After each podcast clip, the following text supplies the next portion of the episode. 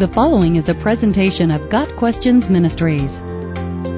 What were the various sacrifices in the Old Testament? There are five main types of sacrifices or offerings in the Old Testament the burnt offering, the grain offering, the peace offering, the sin offering, and the trespass offering. Each of these sacrifices involved certain elements, either animal or fruit of the field, and had a specific purpose. Most were split into two or three portions God's portion, the portion for the Levites or priests, and if there was a third, a portion kept by the person offering the sacrifice. The sacrifices can be broadly categorized as either voluntary or mandatory offerings.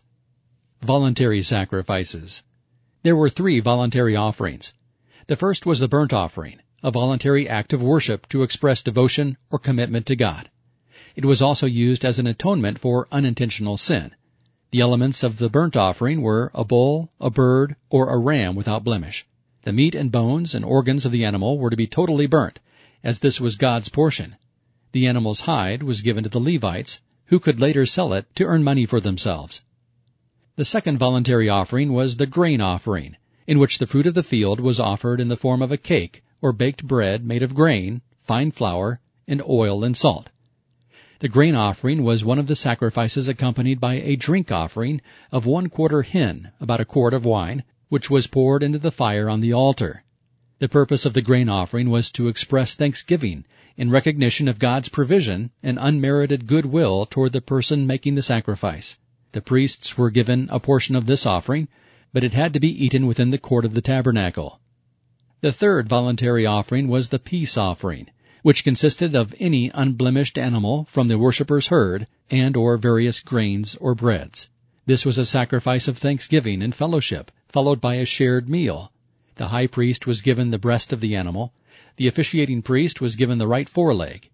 These pieces of the offering were called the wave offering and the heave offering, because they were waved or lifted over the altar during the ceremony.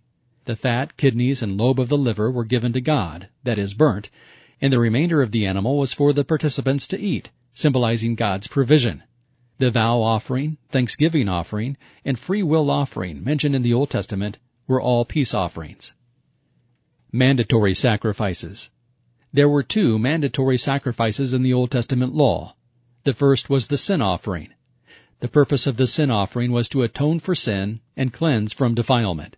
There were five possible elements of a sin sacrifice a young bull, a male goat, a female goat, a dove or pigeon, or one tenth ephah of fine flour. The type of animal depended on the identity and financial situation of the giver. A female goat was the sin offering for the common person. Fine flour was the sacrifice of the very poor. A young bull was offered for the high priest and the congregation as a whole, and so on. These sacrifices each had specific instructions for what to do with the blood of the animal during the ceremony. The fatty portions and lobe of the liver and kidneys were given to God, that is, burnt.